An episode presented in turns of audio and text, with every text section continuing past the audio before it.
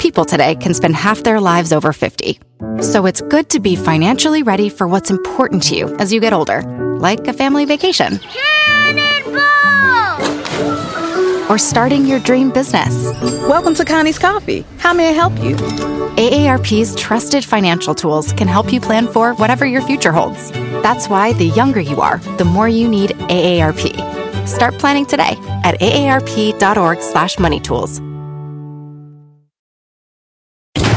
Electricity, a big idea that's inspired countless new ones. From powering the light bulb to virtually powering our entire lives. 30 years ago, State Street launched the SPDR S&P 500 ETF, SPY, a big idea that inspired the world to invest differently and still does. What can you do with SPY?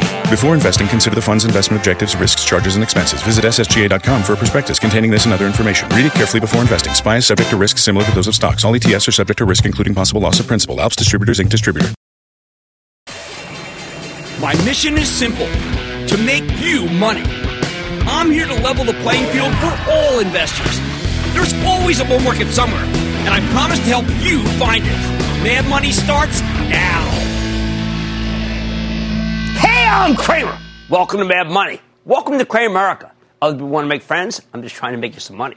My job is not just to entertain, but to educate, teach, and put it in context. So call me at 1 800 743 CNBC or tweet me at Jim Cramer.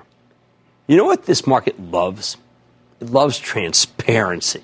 Lots of executives pay lip service to the concept of transparency without ever really doing anything about it. But today, a day has started strong before giving up the ghost. Dow ultimately gaining just 12 points, S&P dipping 0.09%, Nasdaq advancing 0.06%. We saw a triumph of true transparency. I'm talking about Apple. Apple which saw its stock jump 2% in the wake of a spectacular quarter. Back in November of 2018, Apple upset a lot of people when it decided to change the way it reported. Management told us they'd no longer break out the unit sales for iPhones, Macs, iPod, iPads. Why? Because the CFO Luca Maestri explained at the time the number of devices sold was no longer really a relevant metric in how to value the stock. Oh, the Bears immediately came out in full force, arguing that Apple was no longer being transparent. They're obviously doing this to hide disappointing iPhone numbers. After all, why hide, hide those numbers unless something's really wrong? I told you not to worry. And I said what I always say own Apple, don't trade it. But the stock collapsed, falling from uh, $222 down to 142 a few months later when Apple pre-announced a hideous shortfall thanks to a decline in their Chinese business. For a moment, it looked like the Bears might be right. Maybe Apple really did go all opaque because its best days were behind it. You've heard that chorus. A few days later, I went out to see Tim Cook right at their headquarters to get a better sense of what was really going on. Well, he said he never felt better about the company. He told me he wasn't surprised by the stock's decline because the market can be emotional in the short term, but he reassured me that the pipeline has, quote, never been better. And the ecosystem has, quote, never been stronger. While it was too soon to reveal what Apple was working on next, he doesn't like to do that. Tim made it clear that I'd be dazzled. So would you. Then the iPhone 11 came out, and uh, that's exactly what happened. Most Wall Street types assume that this new phone will be nothing special. Uh, number 11? I mean, come on. Yet it turned out to be Apple's biggest blockbuster yet. Why? As Tim Cook told me and Josh Lipton last night, the product is incredible. People love the battery life. They love the camera. Okay, look, I, will be proud moment for a second. Look at this portrait of my wife, Lisa. Hashtag, of course, on iPhone 11.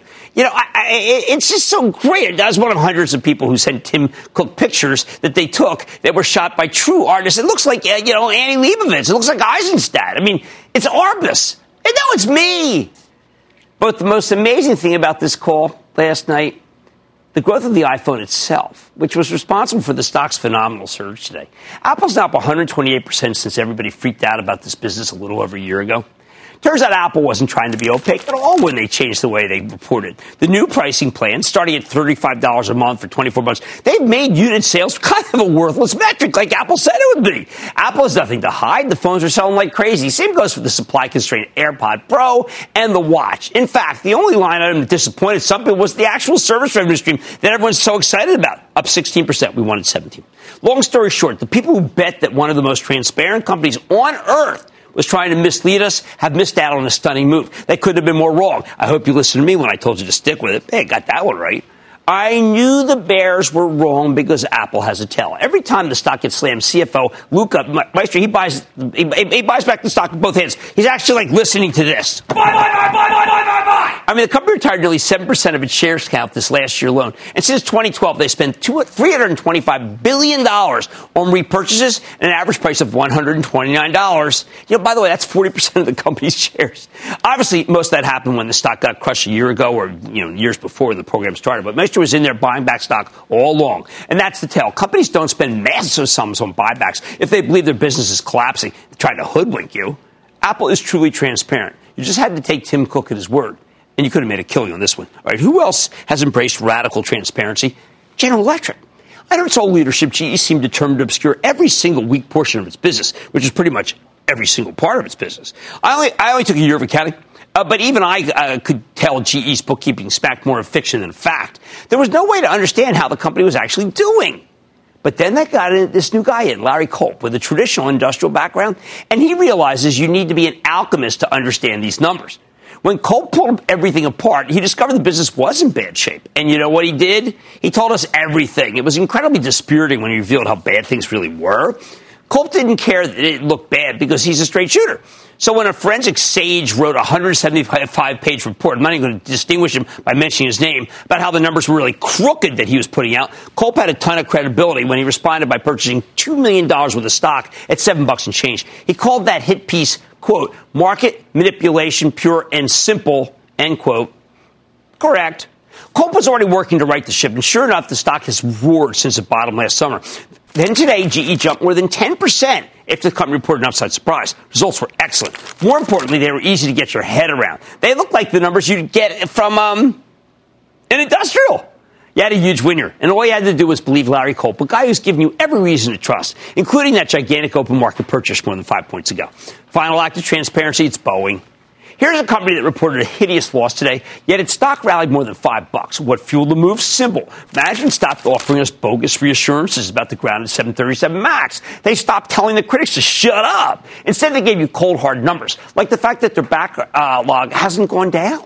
But Boeing also made it clear that they don't know when the MAX will be back in the air. And that's up to the authorities. All they can do is try to make the plane as safe as possible. At long last, they were completely candid. They just don't know. Hearing that was frankly a breath of fresh air. Sometimes transparency means admitting what nobody wants to hear, that the fiasco is costing billions and billions of dollars because that's the price Boeing needs to pay if they're going to get this thing right. And they'll probably end up spending even more before this is over. Why did that very bad news allow the stock to rally? Because Boeing stopped treating everyone like idiots. We were tired of the hubris and the bogus certainty we kept hearing from the previous regime. It's not like this was a surprise. We knew the MAX is a disaster. We just needed to hear management be honest about it. The bottom line investors want the truth. When we get the truth, though, you need to recognize it for what it is, or you could miss out on some tremendous opportunities. It's easy to assume everyone in this business is totally cynical, but taking that approach kept you out of some monster gains at Apple and in GE. Some CEOs have earned the benefit of the doubt, and you should give it to them. Oh, and while I'm at it, guess whom they have given the benefit of the doubt to this very evening? None other than Elon Musk of Tesla fame, who has gotten about as transparent as you could get well, maybe not as transparent as the other big winner, Satya Nadella from Microsoft. Joe in New Jersey. Joe. Jim, thank you for taking my call. You're quite welcome. My my question is on John Deere. With the first phase of the China trade deal complete, will it help the farmers? And uh, how is the coronavirus going to affect the company in terms of Chinese consumption? And by the way, I own John Deere equipment, and let me tell you something, Jim. Nothing runs like a Deere. I totally agree with you. I own Deere equipment too. Nothing runs like a Deere, and the stuff is indestructible. Here's what I have to say: Forget the short-term machinations about uh, China. What matters is Deere's a great manufacturer. Phase one is good for them. Uh, the uh, ag market right now is weaker, along with all commodities. That's a great time to buy some stock of Deere. How about Miguel in Tennessee? Miguel. Jimmy Chill. You bet. Booyah from Tennessee, my guy. Jimmy Chill's being tried and tested by the Tesla people who don't realize that I like it. But go ahead, what's going on? So the Royal Rumble just passed, which means WrestleMania is near. I know it brings a lot of entertainment success. Will it bring stock success for WWE? Well, I'm not as much of a fan. I, look, I liked them when they were on, but you know what? You want to play it another way? Let's take the derivative. Do take two, where I have to believe that Strauss Zelnick has been able to capitalize on it more than almost anybody. How about Steve in Virginia? Steve. Hey, Jim, I'll try and be real brief. Um, I'm 57, recently retired, got a decent pension. Um, I'm looking to add CSX to a well rounded, solid, uh, long term growth Okay. portfolio. I think it's very smart, uh, but it's not a growth stock. What it is is a company that's been able to figure out, even with revenue not doing well, how much how much money it can still make anyway with Precision Railroad. All you have to do is look at Norfolk Southern today, where, where by the way, the volumes were horrendous, and the company cleaned up. That's Precision Railroad. I think that means treating the customer the way the customer should be. Investors want the truth, people, and when they get the truth, you got to recognize it for what it is. Hey, oh man, tonight, the big game just a few days away. I'm focusing on the companies that can score big for your portfolio as my countdown to kickoff continues. Then, Penn National just bet on Barstool Sports. So, should you be ready for Barstool branded casinos? I'm talking to the heads of the two companies to find out what the partnership means. And Stryker helps people get back on their feet. But can the stock run up on Wall Street, or is the recent decline a tad of a red flag? Don't miss my exclusive. And stay with Cramer. Don't miss a second of Mad Money. Follow at Jim Cramer on Twitter. Have a question? Tweet Cramer. Hashtag mad tweets. Send Jim an email to madmoney at cnbc.com or give us a call at 1 800 743 CNBC. Miss something? Head to madmoney.cnbc.com. Take control of your financial future with the new madmoney.cnbc.com. Cramer's exclusive CEO interviews, full episodes, analysis, even your own soundboard. Plus, special access to Mad Money 101 with rules and techniques to break down the market for all investors. The red flag that makes me drop a stock immediately is It's everything you need right when you need it. The new madmoney.cnbc.com. Fact. Running a business is not getting easier on your wallet. With higher expenses on materials, employees, distribution, and borrowing, everything costs more. Also a fact. Smart businesses are reducing costs and headaches by graduating to NetSuite by Oracle. NetSuite is the number one cloud financial system, bringing accounting, financial management, inventory, and HR into one platform and one source of truth. With NetSuite, you reduce IT costs because NetSuite lives in the cloud with no hardware required, accessed from anywhere. You can cut the cost of maintaining multiple systems because you've got one unified business management suite. You improve efficiency by bringing all your major business processes into one platform, slashing manual tasks and errors. Over 37,000 companies have already made the move. See how you'll profit with NetSuite, and then you can think of all the ways you could be spending the money you save. Company retreat in Malibu, anyone? By popular demand, NetSuite is offering a one-of-a-kind flexible financing program for a few more weeks. Head to netsuite.com to start saving.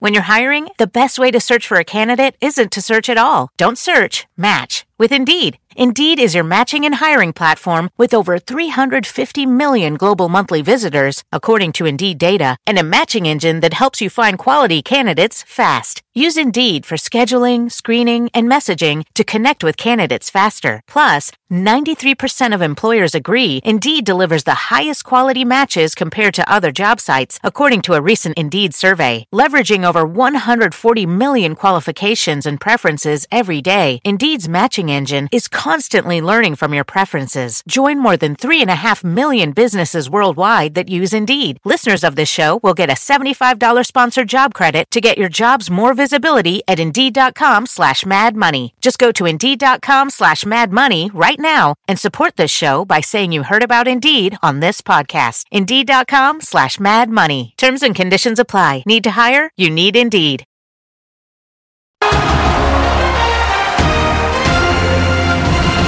With the big game only five days away, I'm spending all this week comparing some of our favorite stocks to the players in Sunday's face-off between the Chiefs and the 49ers. I wish I could say the name of the face-off, but the NFL trademarked it. Ever since I started taping the show almost 15 years ago, I've been trying to make the process of investing more accessible for regular people, young, old, doesn't matter. So that's why I like something that eh, kind of America's pastime, the football analogy. If you understand how a given player fits in their team, you can understand how a company fits into a given industry. Now, on Monday, we talked quarterbacks, and yesterday, we talked running backs. Tonight's all about wide receivers, where teams look when they want to gain lots of yards and points in a hurry. In the last few years, there's been a major shift in the league toward passing. This position has become more important than ever. Now, there's a reason most fantasy football drafts almost always include a couple of top flight wide receivers in their first rounds, and you know their names. I'm talking about Michael Thomas, DeAndre Hopkins, Julio Jones, Davante Adams. But the fact that there's a small group of stars tells you a lot about the promise and the peril of being a wide receiver. These players are capable of making huge plays, but they can also be erratic. Boom, bust, production. In short, they're just like speculative growth stocks, especially in tech. High risk, high reward players. You can see big gains if you pick the right one and catch a sustained move. But, oh, but God help you if you pick the wrong one. So what's the analogy here? Well, the best wide receiver for Kansas City is somebody I just really love. It's the uh, electric, eclectic to some degree, Tyreek Hill from San Francisco. It's Deebo Samuels. Not as good as Tyreek Hill, but for the purposes of our analogy, it'll work. Now, uh, Hill reminds me of the stock of Shopify, the rapidly growing e commerce facilitator. While Samuel, now he is a rookie, he feels like the stock of Roku, the streaming video play with a stock that's exploded higher over the past year. But as you can see, it can be inconsistent when it comes to stock performance. Okay, let me tell you why. Why don't we start with Tyreek, okay, and the Chiefs? Now, Tyreek's in his fourth season, having established himself as one of the NFL's most exciting and, of course, maybe the fastest player in the NFL. Over the year, he's become an incredibly consistent receiver. You know, he did get injured early this season, but he's a tough kid. After he came back in early October, he fell right back into form. More than 500 yards receiving and five total touchdowns in his first five games post injury. Most recently, he had a huge game in the playoffs against the Texans, hauling in five, inter- uh, five receptions on seven passes for 67 yards and two touchdowns. Well, best of all, Tyreek Hill is an exciting player. His gains often come in big chunk plays. He averaged 15 yards per reception this season, and that average was weighed down by the fact that he also runs a lot of screen plays. To me, that feels a lot like Shopify. Oh, you know, the cloud based software company that helps small businesses set up their online stores. Like Hill, Shopify's moves tend to come in big chunks producing some incredible long-term performance. Last year, the stock nearly tripled. It's already up close to 20% for 2020. It does, like Hill, seems pretty unstoppable. Also, like Hill, Shopify stock got injured last year, selling off hard, okay, during the big momentum sell off in the fall, like so many other stocks in that same category. Then, come November, the stock bottomed and it came roaring right back, right around the time Tyreek started playing again. Uh, the darn thing has now rallied nearly 200 points in less than three months' time. She gave it a speeding ticket. We foolishly sold this one from my charitable trust last summer. It did catch a 50% gain, so woulda, shoulda, coulda, but I am kicking myself because that's unfortunately my nature. In short, Shopify is a great momentum player, and so is Tyreek. Now, while we're on the subject of Kansas City, they also have another terrific wide receiver. That's Sammy Watkins, first round draft pick for Buffalo 2014. Production's lately faltered. Uh, under leadership of Chiefs head coach Andy Reid, though, he's had an amazing resurgence. It kind of reminds me until today when the stock got killed, AMD, a big chip maker under the leadership of is no longer that new CEO, Dr. Lisa Su. For years, this thing was also an also ran semiconductor play. Now it's an industry leader with a stock that was up close to 150% last year. And what's funny about, uh, about this one is if uh, Sammy Watkins folders like AMD did today, then the game, big game may be won by, yes, the Niners. How about the Niners? Like I told you on Monday, the 49ers are unusual these days in that they have a run first offense, doesn't put up prolific passing statistics. That's not the strategy, so they don't have a really breakout star wide receiver. And their best wide receiver is a guy I actually drafted and then, of course, cut because I was dope. It's Deebo Samuel. Compiled just over 800 yards receiving and added three touchdowns during the regular season because passing is not a huge part of the team's strategy. Still, Deebo's a great player. And this was a rookie season, and he was phenomenal at the NCAA level playing for South Carolina. The thing is, he's also a little inconsistent. Full disclosure, Deebo was an on again, off again member of the team Cramer. I look at him, it's like he was off my team whenever he got the touchdowns. Uh, and by the way, my fantasy team is in the not your average Slumpadickle league. I mentioned that because everybody in the leagues was saying, why don't you mention the league? I drafted him, I dropped him, I drafted him, I dropped him. Well, anyway, uh, I dropped him then later in November. Just bad call. I keep going back and forth on this guy though because it reminds me of Roku, which is I dropped it, I like, I dropped it, I like. I mean, this is the ultimate inconsistent growth stock. Uh, it's a versatile player. They used to be a hardware company making devices that let you stream video from the internet directly to your TV. But in recent years, they've moved aggressively into software. Now Roku's technology gets embedded in most smart TVs. Here, people were betting against it, and they thought Amazon was going to kill it. And then, boom, more software, more, uh, let's say, yeah, well, I, I, would say that it's pretty much in your in your TV if you check on it in the new one. We underestimated Roku from the get go after it came public in 2017. Stock sagging from 30 to 20 out of the gate. Then it rallied to 70 by October of 2018 before melting down to the 30s during the nasty fourth quarter sell-off. In the first eight months of 2019, Roku mounted an insane rally. Stock flying all the way to 176 early last September. Then it plummeted below 100 by the end of the month. Boy, is this Dever Deebo. For rebounding to the 160s in November. Spent the last couple of months drifting lower again, backsliding to 129 as of today. It's just a agonizing stock.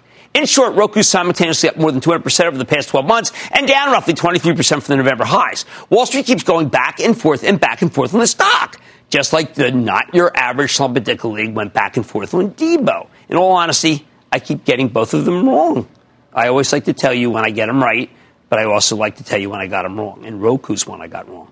So what should you do with Shopify and Roku here? I absolutely love Shopify. It's the single best non-Amazon e-commerce play out there. Certainly even after Facebook tonight uh, kind of I'd say dis- let's just say disappointed. Uh, I've developed a great deal of respect for Roku, though. These are both momentum stocks that trade on revenue growth, which makes them tough to value. They're both very expensive here on any metric you care to name, and they both have a tendency to sell off hard when the market turns against momentum. That's why I compare them to wide receivers, because you want to throw the ball to these stocks when they're open. I don't think this is the right time. I think you should wait for a pullback and then you can pull the trigger. Shopify and Roku both report in a couple of weeks. Let's hope they deliver good numbers, and then they'll, and then like you know, they'll get hit like we saw with AMD today. Bottom line, high flying tech stocks like Shopify or Roku are just like quality wide receivers along the lines of Tyreek Hill or secondarily uh, Deebo Samuel. When everything goes right, they're explosive players who can get their team a significant amount of production in big chunks, but you don't want to be there if they drop the ball. Stick with Tyreek and stick with Cramer. This podcast is supported by FedEx. Dear small and medium businesses, no one wants happy customers more than you do. So you need a business partner just like you. Like FedEx, who understands your passion for serving your customers because they have the same commitment towards you. That's why FedEx offers you picture proof of delivery, packageless and paperless returns, as well as weekend home delivery to 98% of the U.S. on Saturday and 50% on Sunday. See the FedEx service guide for delivery information. What's more, FedEx Ground is faster to more locations than UPS Ground. Trust FedEx for timely deliveries. See what FedEx can do for your business. Absolutely, positively FedEx. At Capella University, You'll get support from people who care about your success. From before you enroll to after you graduate, pursue your goals knowing help is available when you need it. Imagine your future differently at capella.edu.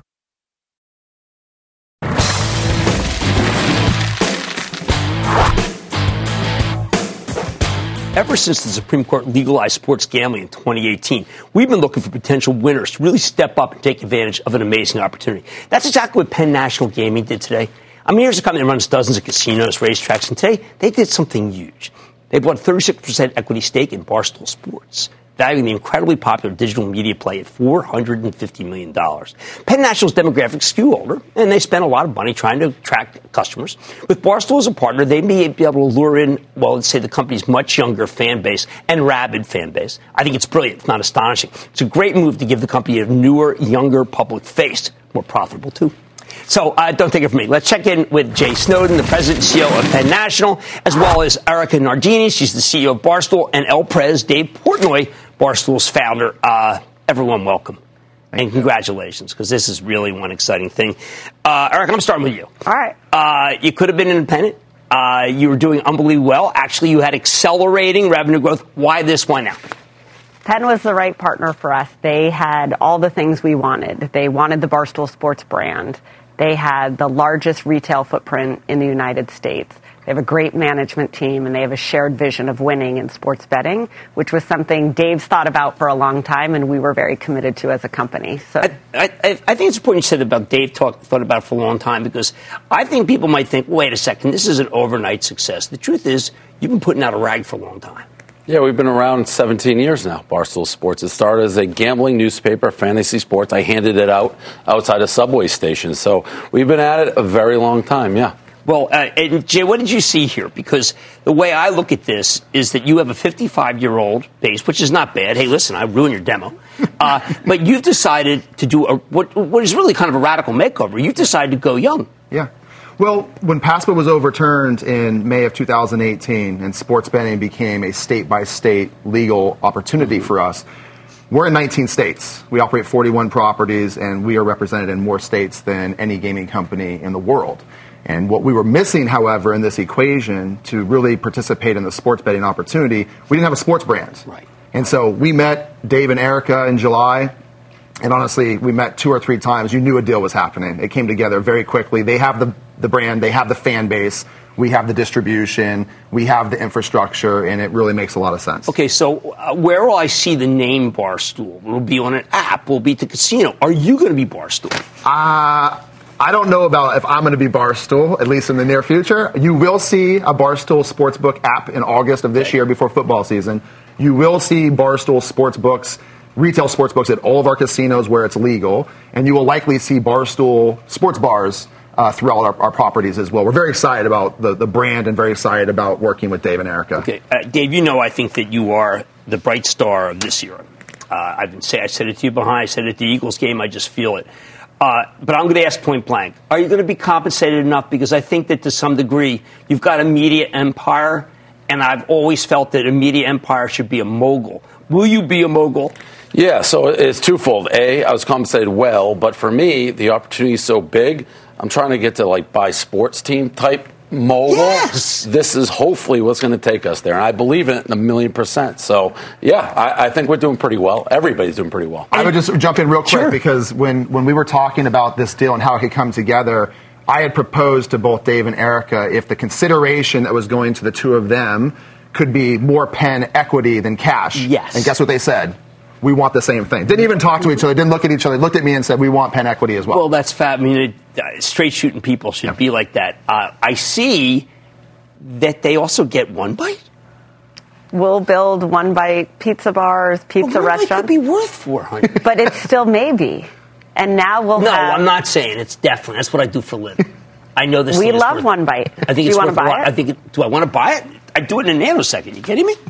I've had one bite. Let's talk. Well, yeah, you may have to buy it from this guy. That's fine. I mean, but we'll, we'll, be putting pizza places, hopefully, in their casinos and things. It all plays together. It's hard to separate any of it. Barstool has this huge funnel, and what makes this work is giving some place now to leverage it, you know, to monetize them all by placing the bets, placing orders, all of it. Now, why do you come up with a seven to ten billion dollar betting thing? I actually think that maybe in its infancy it would be that, but it's in it's not everybody's DNA like it like it is in Dave. But yeah. if it's legal, I thought every Sunday people are trying to figure out whether to take the one or not. Yeah, look, we've built. I think we built this company on under promise, over deliver. Okay. So we're using what are probably conservative estimates. That's for 2025. That's not 2030. Okay. And then, so I think there's an opportunity, especially as states legalize, because you're making a lot of bets here. Like which states, when does it happen? Right. So we're, we're, guessing, but seven to 10 billion by 2025 feels like a conservative estimate. But it was amazing. The moment you did the deal, your stock went up more than the price that you're paying. It did. Yeah, that's always a sign of a good deal. Right? Isn't yeah. that what it works? Okay, so uh, Erica, let me ask you. Some of these casino, some of the casino commissions can be conservative. Mm-hmm. You guys, I don't think you're radical, but there are mm-hmm. people I'm sure in the audience sure. who say, "Listen, you're radical." You worried at all about that? Some of the some of these organizations may say, "You know what? I don't know if I think Barstool's the right thing." You know, we thought about that a lot from the onset of what this partnership would look like. Jay and I spent over a week on the road meeting with every single possible regulator we could meet with. We take uh, gaming regulations really seriously. We will implement those. The way Dave would describe it is if you give us the boundaries, we'll play within the boundaries. So it will create changes within our company from the, behind the scenes, how we understand what the rules are, making sure we have the right infrastructure to make content that, that fits those. But at the end of the day, we make content that breaks through because it resonates and it's real. And it's been real for 17 years. And we have almost 70 million fans who are engaging with us every month. We're going to continue to satiate them, and now we're going to do it with a place we can drive them. And you're comfortable, Jay, with the idea that it's you know, you're not you're a conservative company, not necessarily in, in the you may be conservative, but I mean you you know that these guys are different culture. No question. Yeah, we've spent a lot of time, as Erica said, and, and you know, Dave and I have had conversations. I feel like they understand what those guardrails are. We've talked about it. Erica's heard it mm-hmm. firsthand from regulators with me, and uh, we're all very comfortable. We can pull this off, and Barstool can be Barstool it's such an amazing company and it's so so engaged with their they're so engaged with their fans it's right. so entertaining they can still be all of that but be responsible around topics like gambling. Right. So you won't be reined in, right? I still get my I get my press, right? Yeah, I, I would never do a deal. It wouldn't work for anybody where I thought we couldn't be us. We're still going to be right. funny, irreverent, but like Erica said, there's guardrails which we totally understand. And throughout the 17 year history, we've morphed. We understand there's, we live in different times, there's different jokes you can make. So we'll play with them and we'll be just as funny, if not funnier, than we've ever been. Well, I don't want to be too touchy feely with you because it destroys the chemistry. But you've dreamed of this. Yes. And you lived your dream, okay? I want people to hear it from El Pres, what it's like to live your dream. You know, it's surreal. So, for those people who don't know, I, before I started Barstool, I flew to Vegas and tried to get involved in the casino industry. It was passion of mine. Um, to come full circle now and be in the position that I actually want to start out, you know, sometimes you pinch yourself, but it's also a lot of people, I'm sure, out there who may doubt us, and that drives me. So, I, I can't wait to attack this. It's something I've dreamed about. It's the perfect you know, mixed, perfect relationship. So I'm excited to do it. I don't let myself dream too much. We're too much in the reality. All right. And, uh, you know, best in terms of the dream, though, you were born basically in the casino world. Yeah. Look, this is, uh, who would have thought three years ago, even, that you'd have an amazing sports media company and platform coming together with a gaming company with 41 properties? And like, who would have thought?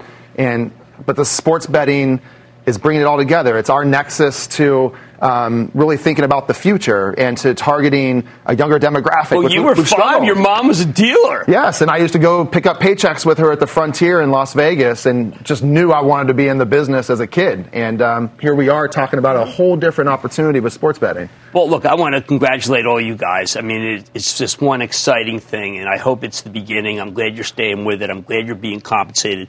You know, I think you guys are worth a great deal, and thank you for giving them what they're worth. We care about them. They're worth betting on. You bet. yeah. Okay, that's Erica Nardini and Dave Portnoy of Barstool Sports, and Jay Snowden. He's the Penn National President CEO. Take a look at that stock. And you know what? Given the fact of what's going on in Macau, this is the gambling stock to own. Get money back in.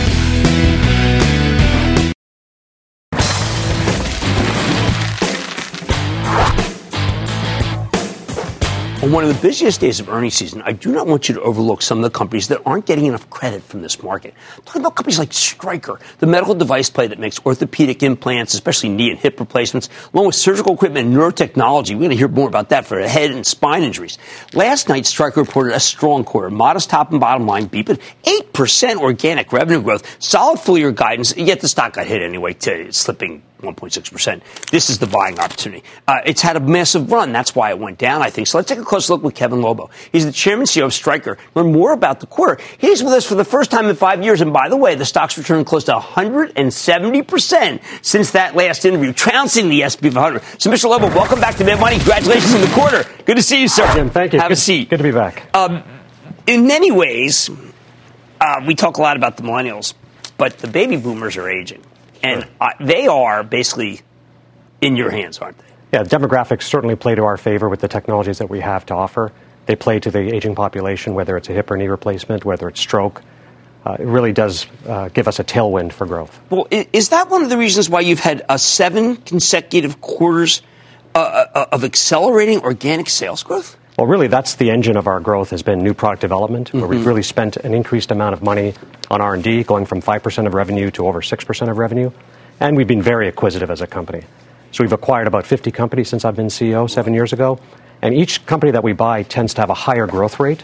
So after one year it anniversaries, and then it becomes part of organic growth. And for instance, you did a big uh, acquisition of Wright Medical. Initially, I know people were saying, I don't know how that's doing. It looks like it's killing it. Well, that deal we announced in the fourth quarter. It'll close later on in 2020. So it hasn't closed yet. Okay. But it's a very exciting deal. It's about know, I'm looking at the numbers. They're the revenue is a billion dollars, growing 10%. There aren't a lot of billion dollar companies growing 10%. We had a five times multiple on, of sales for that company. For MedTech, that's actually a very good price that we're paying. But it did spook some of the analysts a little bit. Just, Yeah. just, just the size of the deal and in the, the fact that it's going to be a little bit dilutive.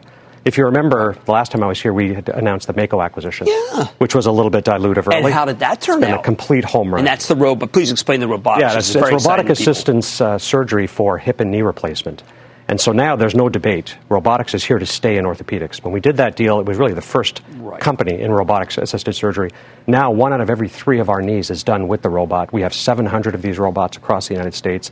It's a, been a complete game changer. How would anyone not want a robot? I mean, for instance, like Da Vinci. Some of these things I get, did for the local hospital. I did a pitch for Da Vinci. Sure. I mean, uh, why would I not want to use Mako? I mean, it's got to be an advantage for a hospital that has one. Absolutely. It's been, a, a- like I say, a complete game changer, not only for the patients and for the customers, but even for the hospitals who have it. They've attracted more volume as a result.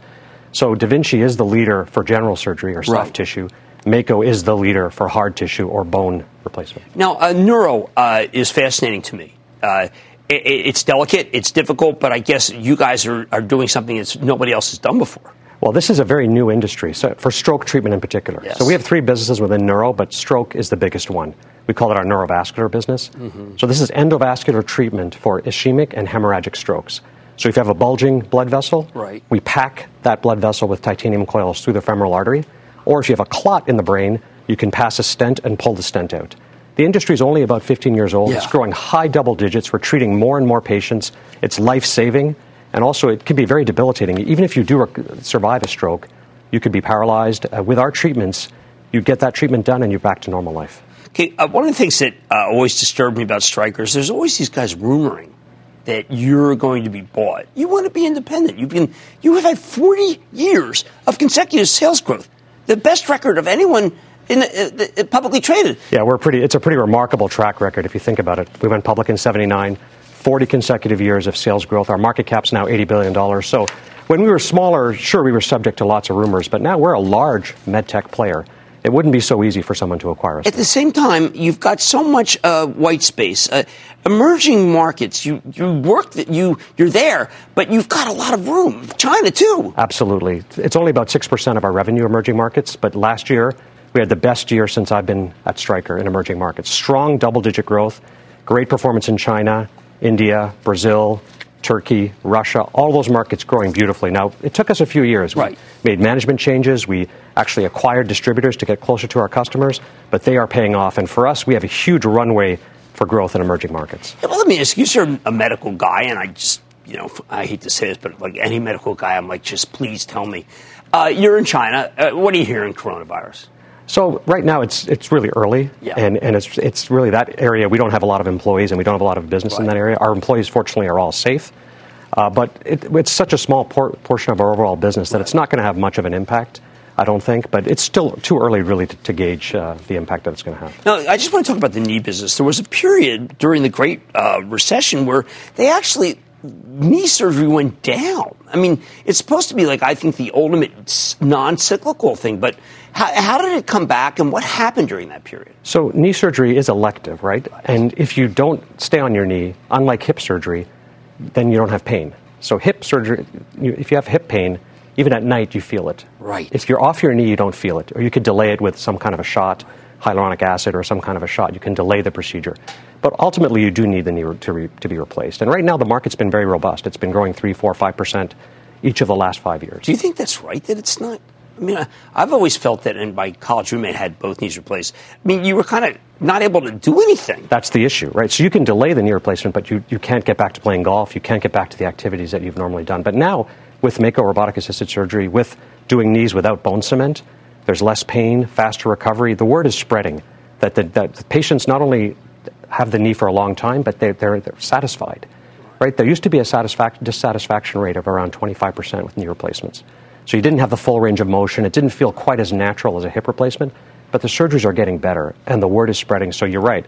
I do believe this will be a tailwind for a long, long time. Yeah, I'm glad to hear you say that. I mean, you know, someone who's hopefully not need it, but it's certainly in the it, it's in the toolkit. Well, when you're ready, we'll be able to. I, I hope I'm not that ready that fast, but you have a great long term story, and I don't want people when they see the stock down today think anything other than what a, what an opportunity. Yeah. Okay, that's Kevin Lobo, Chairman CEO of Stryker. By the way, it's a fascinating company. Go to the website; you'll see all the things they're doing. It's well, it's bionic. That money's back after the break.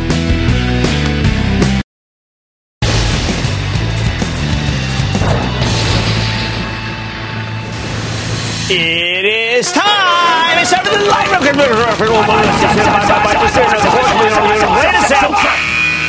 And then the lightning round is over. Are you ready, Ski? Time for the light round, customer. Let's start with Jerry in New York. Jerry.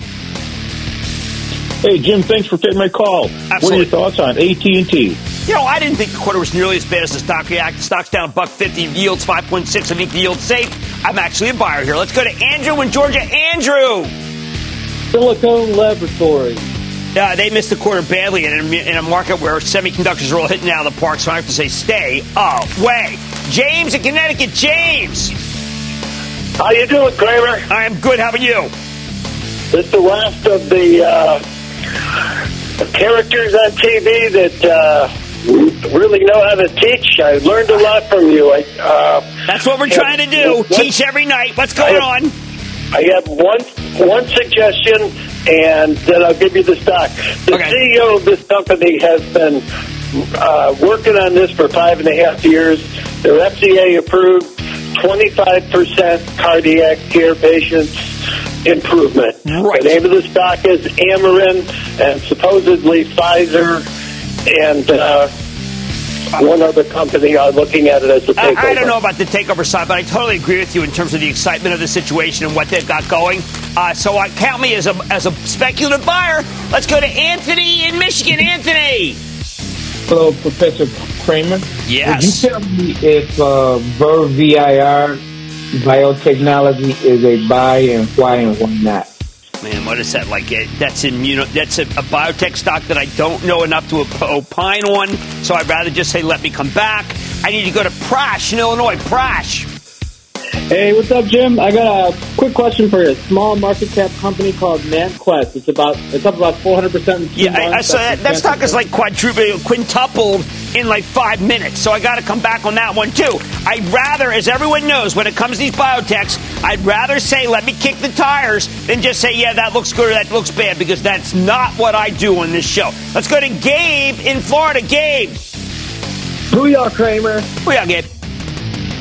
Twitter has lagged Snap and Facebook for a while now, my man. Do you think uh, Twitter is going to continue You to know, outperform I don't know because I'm, you know, I'm watching Facebook fall because the growth is slowing. I'm wondering whether people say that therefore they should buy Twitter because that's a more opportunity, uh, more attractive opportunity, or is, do people say the web is slowing? So we have to hold that in abeyance. I do happen to think, and was uh, I my Chapel Trust sold some Facebook, maybe not enough, but you have such a big gain and it didn't want to take the taxes. Let me do some more work.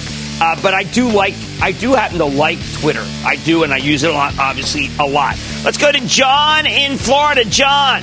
Yeah, hi Jim. It's been quite a while. It's John Kay in Dunedin, Florida. Hey, how you been, John? What's going on? Uh, Jim, uh, can you give me your insight on uh, Rite Aid RAD? Oh yeah, I mean, I got this was a um, a short squeeze when they reported the quarter. It went up big, and then it came back down. Uh, you know what? Look, I, I, I like to. I can't game short squeezes. What I like is CVS. That's Charlie Victor, not the pathetic CBS, which is now the pathetic Viacom. Uh, CVS is a better buy. Larry Merlo doing a fantastic job there. Let's go to Richard in California. Richard. Hey, what's up, Cramer? Thanks. I'm calling you from Oakland, home of the former home of the Warriors. Yeah, and, the uh, town. we call Oakland the town on the show. What's up? Great for the oh, oh, right on. You're, oh, you're hip to town, yeah. But now I got to say go Niners, too, since the Raiders are leaving to Vegas. True. But hey, was, was calling about uh, Sprout Farmers Market. and what's going on? It's Well, it's just like the Raiders left and uh, the uh, Warriors left, I think you should leave this stock. It's just certainly not where you want to be. I mean, it's all the worst combination. You're up against Amazon, you got dairy, uh, you got beer, and you've got retail, and you've got store, and you got grocery. In other words, stay away. Let's go to Connor in New Jersey. Connor. Hi, Jim. My name's Connor. I'm from Mountainside, New Jersey. I was curious as to your I like your. Uh, you have a very good, very good elks in Mountainside. Yes. Okay. All right.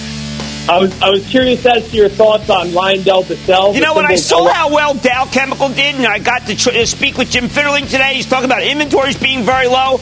I immediately thought, you know what, Lyondell is the way to go. I would be a buyer. And that, ladies and gentlemen, conclusion of the lightning round.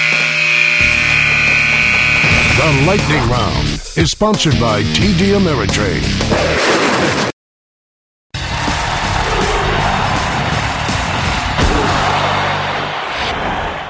What you do when the market's just plain wrong?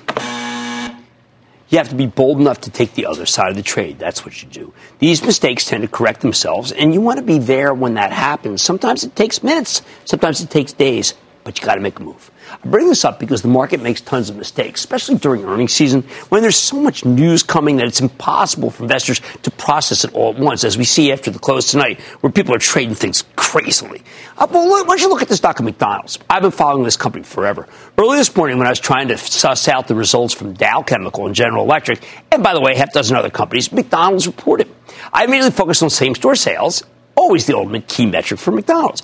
Boom, they came in at 5% global, US up 6 Number was so good, I thought it'd be a typo. Company was kind enough to send me a hard copy, though, and it was no typo, it was the real thing. But when I checked what the pajama traders were doing at McDonald's, now I'm talking about the people who trade before the open while they wear their Dr. Denton footy pajamas, well, they were selling it. Yep, rather than correctly rallying and buying the stock, the stock was down a point and a half.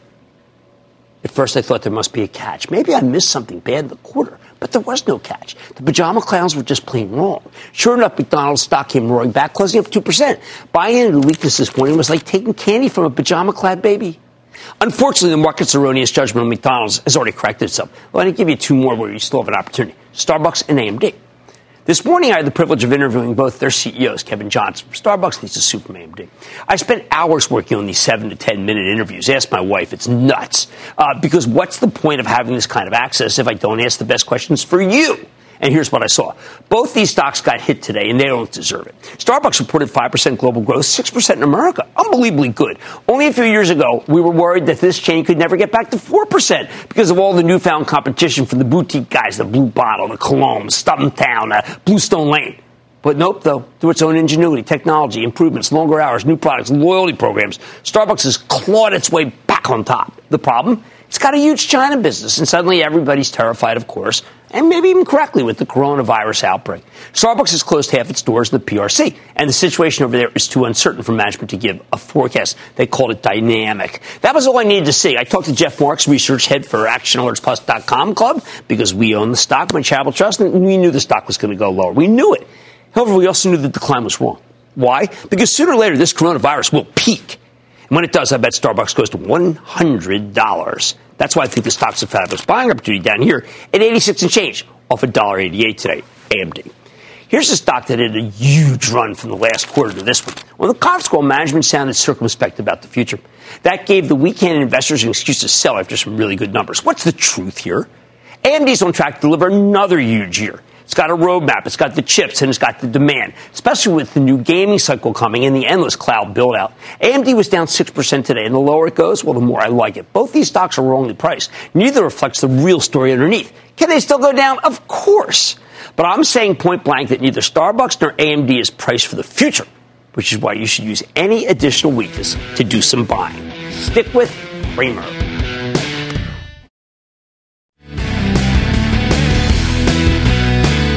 When Satya Nadella said, listen, my shareholders will let me have the right to be able to be carbon negative. Well, you know what? They gave it to him again because what an unbelievable blowout quarter. And then Tesla, they're so far ahead of where we thought they were, well, that people can't stop buying the stock. I wonder if anyone's still short because, oh my, has that been a nasty squeeze. Like I say, there's always a bull market somewhere, and I promise I'd find it just for you right here on Mad Money.